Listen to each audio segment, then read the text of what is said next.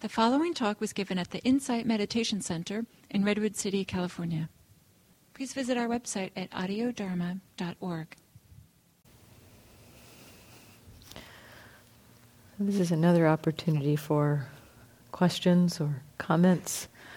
Um, I'm interested in hearing how the walking was for you. We haven't talked too much about your experience in walking, and I'm curious about that comment I made about seeing, looking, hearing, listening. Anybody notice that distinction? And just what's been happening for you today? What have you been noticing?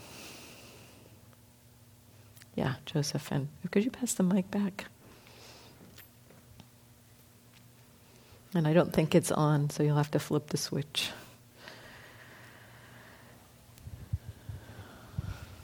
Uh, as the teaching about wise speech, is there a wisdom in confronting the thoughts?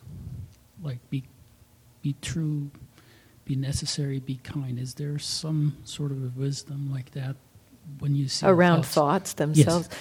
So, so this is uh, um, he's partly referring to the teaching this week. We were working with wise speech in our daily life practice, and in wise speech, we have a kind of a checklist on is it true, is it useful, is it kind before we speak. And it sounds like you're wondering is there something like that with thoughts, a, a kind of something to work with with mindful thinking? Yes. Um,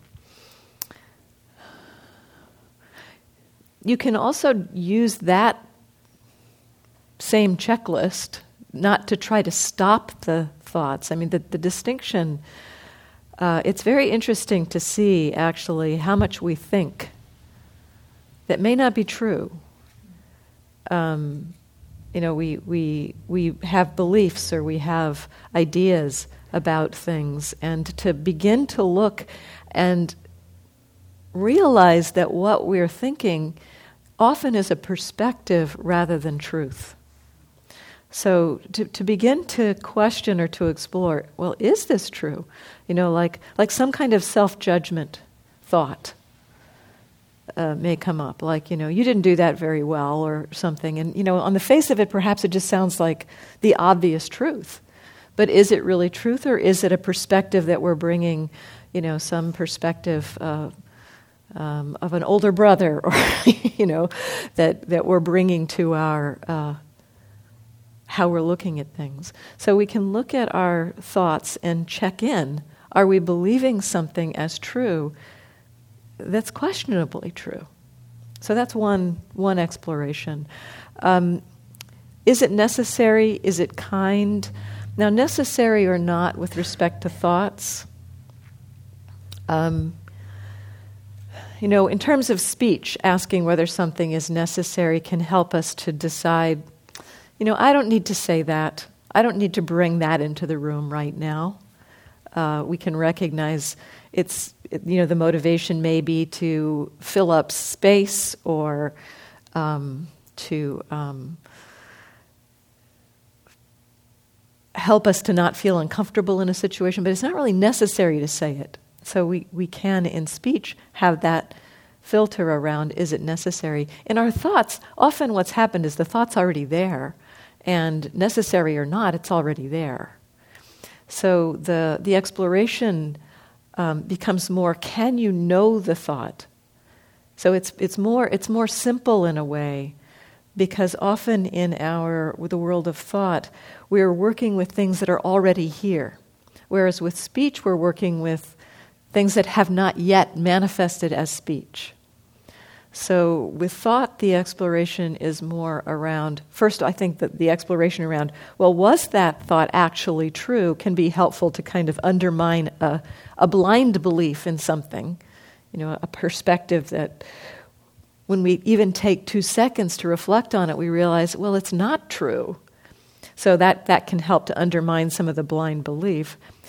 But other than that, it's, it's I think, more. Um, learning how to be aware of the thoughts and how those thoughts impact us. So it's more around mindfulness. So the questions we can ask ourselves, or maybe the checklist that you could explore, is Is this thought connected to emotion? So just check in. Is there emotion there? um, what's my relationship to this thought? And there you might begin to recognize um, believing, I believe that thought, or um, um, liking or not liking a thought. You know, we, we might have a thought and, and realize, wow, I don't like that thought. I shouldn't be thinking that kind of thought. I'm a bad person for thinking that kind of thought. And it's just, you know, it's just a thought that has arisen.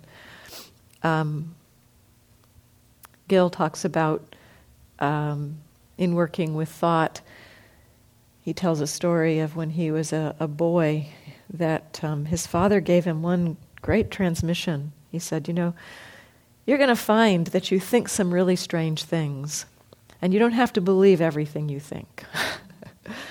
you know, so uh, to not to, to not um, judge ourselves for our thoughts. It's like, okay, there was that thought. Can I know that that was there? So, so what's my relationship to the thought? Do I think it's a bad thought? Do I think it's a good thought? Um, do I think it's a true thought? Do I believe it? So, your relationship to the thought. Then, um, let's see.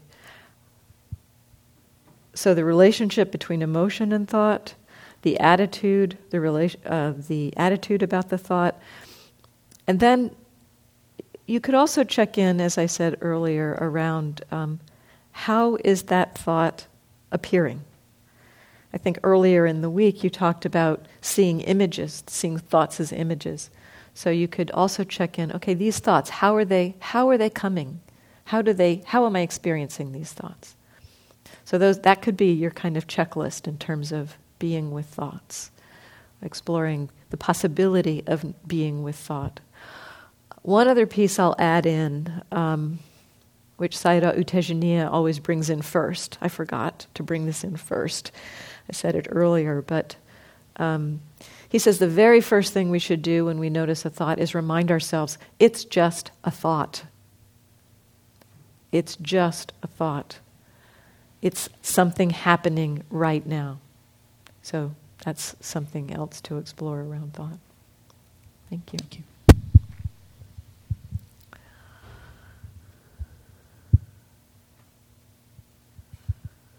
Anybody have any comments about the walking? What have you seen in the in the walking?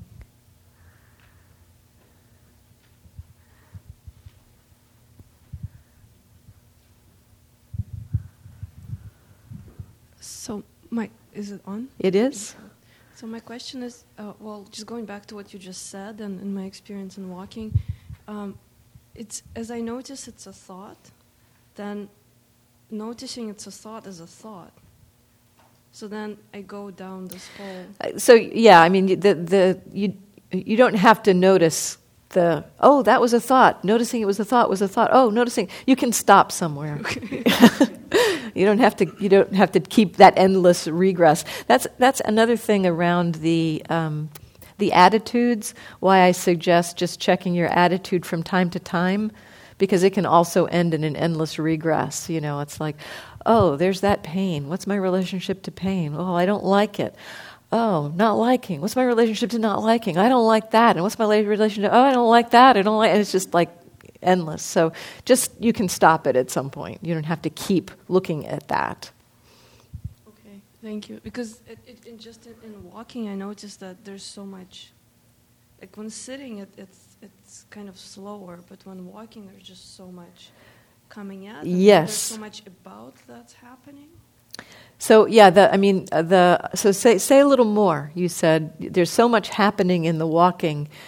What were you What were you noticing, or what were you? Um, Well, just looking and smelling and and hearing and all the senses engaged, and then there's the discussion about the senses and the memories and what's related to that, and just there's so much energy that goes into like being mindful about all of this. so um, so the the uh, exploration around seeing when you're, um, especially in something like engaged, like walking. There's so much happening that it seems like oh, there, there's the thought, there's the seeing, there's the looking, there's the hearing, there's the thoughts about all of that, and um, it seems like there's a lot of energy involved in doing that. Um, it, it definitely happens. I mean, the mindfulness reveals just how much is happening in our minds. Our minds are amazing, how much they process, how much they do. And they actually do it quite well without our being involved in it. Uh, and the, the kind of the exploration we begin to make is not that it's like when we start to see there's so much happening like that, we sort of think we have to be involved with every little thing. It's like, oh, seeing, oh, I have to know seeing, oh, hearing, oh, I have to know hearing. And so we like jump on and do the seeing and do the hearing, as opposed to realizing the seeing's already happening, the hearing's already happening. There's nothing more to do. So if you have that sense of it being a lot of energy to follow all of the stuff that your mind is knowing, just relax and let the mind do its thing. You don't have to keep up with it. Consci- you don't have to consciously say, oh, that, that, that, that, that. That gets crazy making. So um, it's kind of a settled back experience it takes a little bit of uh, training to not have to jump on everything that the mind knows, but trust. Trust, I think, is a big one here. Trust that the mind already does its work. That's, that's something that we see in this practice the mind doing its work. The mind, the eye knows how to see without us thinking, oh, I need to see now. The eye sees without us thinking, oh, I need to hear now, the ear hears. And so the, the body and mind do this work of awareness. And mindfulness just can simply reflect what the mind is already doing. And that simple reflection doesn't take a lot of energy when we can tune into this kind of what is obvious? What is the mind already doing? So it, it does take a little bit of uh, practice with that, but it's possible. But what you're seeing essentially is just how much the mind does. It's amazing what the mind does. Thank, Thank you. you. Yeah. You pass the mic forward.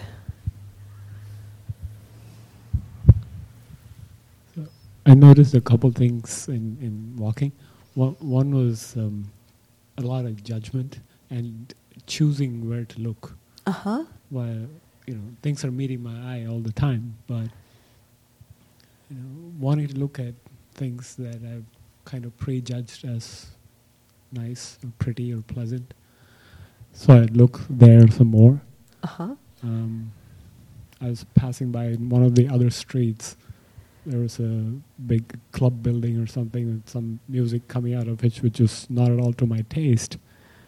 And I had the natural curiosity, like, all the other things to look in there, but the thought came there, what can possibly there that's going to be worth looking? The music uh. being so horrible. Uh-huh. so you know things like that. I, I don't look at those, and uh-huh. some other things I spend a lot of time looking because I've already said there's going to be something worth seeing there. That's a great recognition. You know what you're pointing to is something I, I said earlier today that. Um, the attitude of delusion. There's a lot to it, um, and it's hard, harder to, to grasp, uh, harder to see. But this is right in that terrain because what you're seeing is the mind filtering what it takes in and what it doesn't take in. Our minds do this all the time without us even being aware of it. We have a perspective we bring to our experience. We have agendas of what we want to see and how we want to interact with the world. And those agendas have us experiencing some things and not others. Actually, whole experiences will just not hit our consciousness when we have an agenda that doesn't include that experience. And that's a form of delusion. But it's not so much, that aspect of it isn't so much a problem in fact, our brains, I think, are designed that way. Uh, you know, if we had to, I, I, was using this analogy earlier in the week, you know, like babies meet the world, they're wide open. They just, you know, everything strikes them. and they learn over the course of uh, their lives very quickly, you know, what things are safe, what things uh, need to be paid attention to, and then they start filtering things out. And what we start to pay attention to are things we think are important to pay attention to.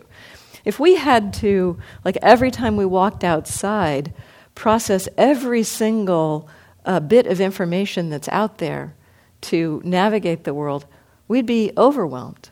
So our brains function by helping us to screen things in and out. Now, the place where delusion really comes in is that we believe that we're seeing everything. We believe that we're recording information accurately and truly, and we're not missing something. And the, the practice of just this, just this kind of thing, revealing, wow, my mind is screening things in and other things out, that's uncovering that delusion. And we, uh, when we've seen that enough, we begin to um, acknowledge or recognize that how we're taking in information is biased. And that begins to help to uncover those, those delusions. So that's an important piece to, to start to see. So thank you for sharing that. Do you have any other, any other thoughts? Uh, I, I guess a little more anxiety about but I had none at all uh, about sitting practice, but just uh, walking out because I do walking just for pleasure, anyways, um, and most of the time it's just you know thinking about it, letting myself think, get lost in thoughts. Mm-hmm. So that's interfering with the thing where you're not you know you're not particularly trying to get lost in thoughts now. Yes. Walking meditation. So oh, am I just goofing off? you know, more than in sitting. Sitting, there's yeah. uh huh. So you, you're you, when you walk, it feels like there's a purpose to the thinking. Yeah. Whereas, no, just getting lost in thoughts uh-huh. is. Uh, um, I, I have some anxiety about practice then. I see. Whereas sitting here, I'm used to getting lost in thoughts and feeling very comfortable that that's okay. I see. I see. so yeah, I mean, we're expanding the domain of our practice here, and just uh, taking it into areas maybe where we're not so familiar. Um, yeah, just keep noticing. Keep noticing. Thank you. Anyone else? Did you back in the back?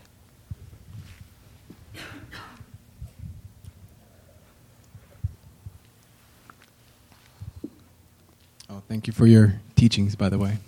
Um, just going off of what you're just describing, as far as delusions, um, I just got done with a week long meditation retreat, and this is actually my day seven.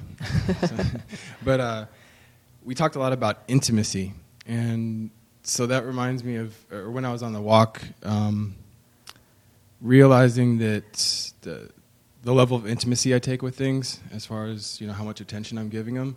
Um, the only problem I think I have with, uh, I guess, a mindfulness approach is I tend to um, almost bliss out when I am walking, and so it's it, it is a delusion of all these wonderful things the sunshine, the raindrops, but I, I don't think I'm as mindful or as present to, well, I live in San Francisco, so this is it's a little different environment, but uh, doing the same type of exercise there, I'm not as open to maybe poverty um, uh-huh. and, yes. and kind of a dreary side. And I don't, if you have any advice on how to use, uh, I guess, a mindfulness practice and not do not closing down. Yeah, exactly. I mean, that's, this is a, this is a perfect another example of that. You know, our tendency to want to gravitate towards some things and not others.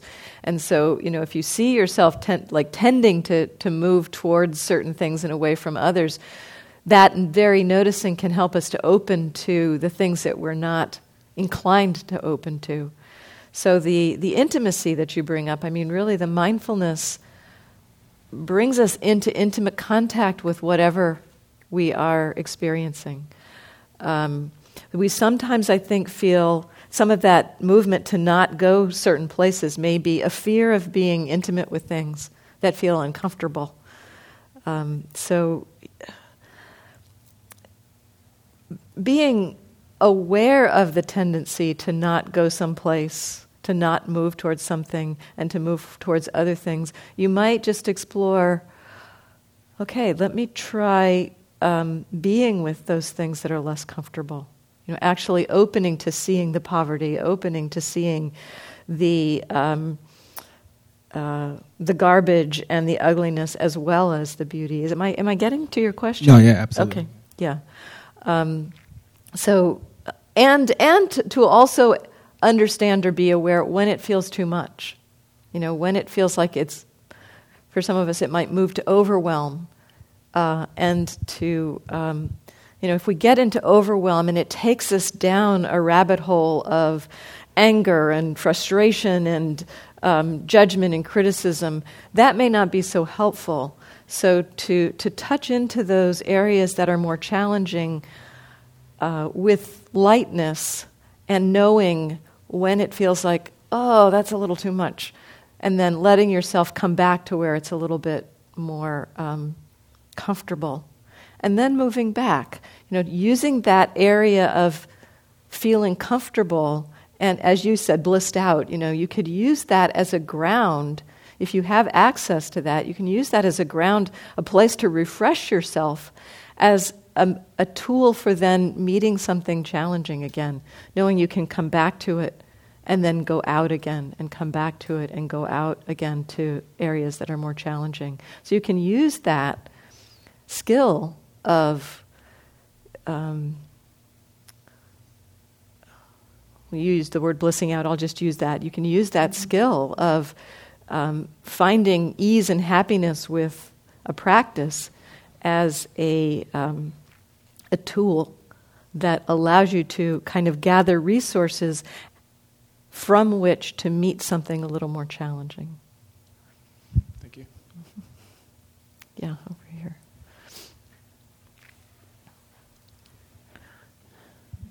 You could just put it down. Thanks.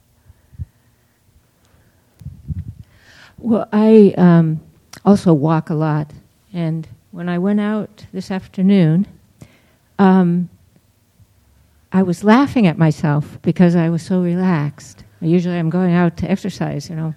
And so, what I noticed, though, is that the, the, the words that are coming to my mind, and um, there's Dogen in one of his things says something like, the myriad things arise and announce themselves, something like that. Mm-hmm.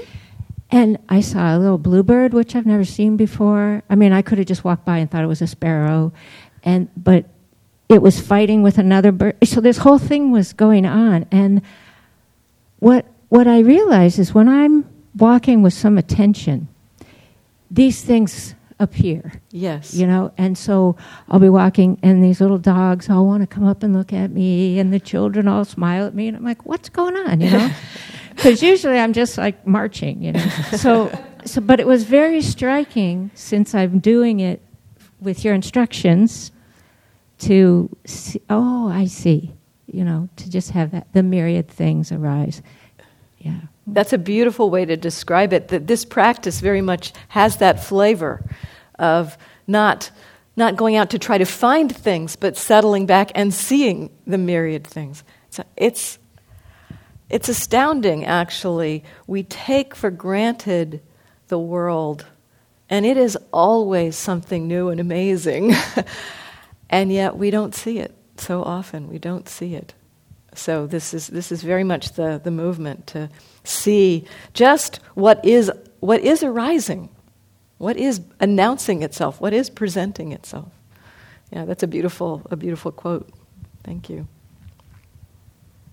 Mm, one more, right?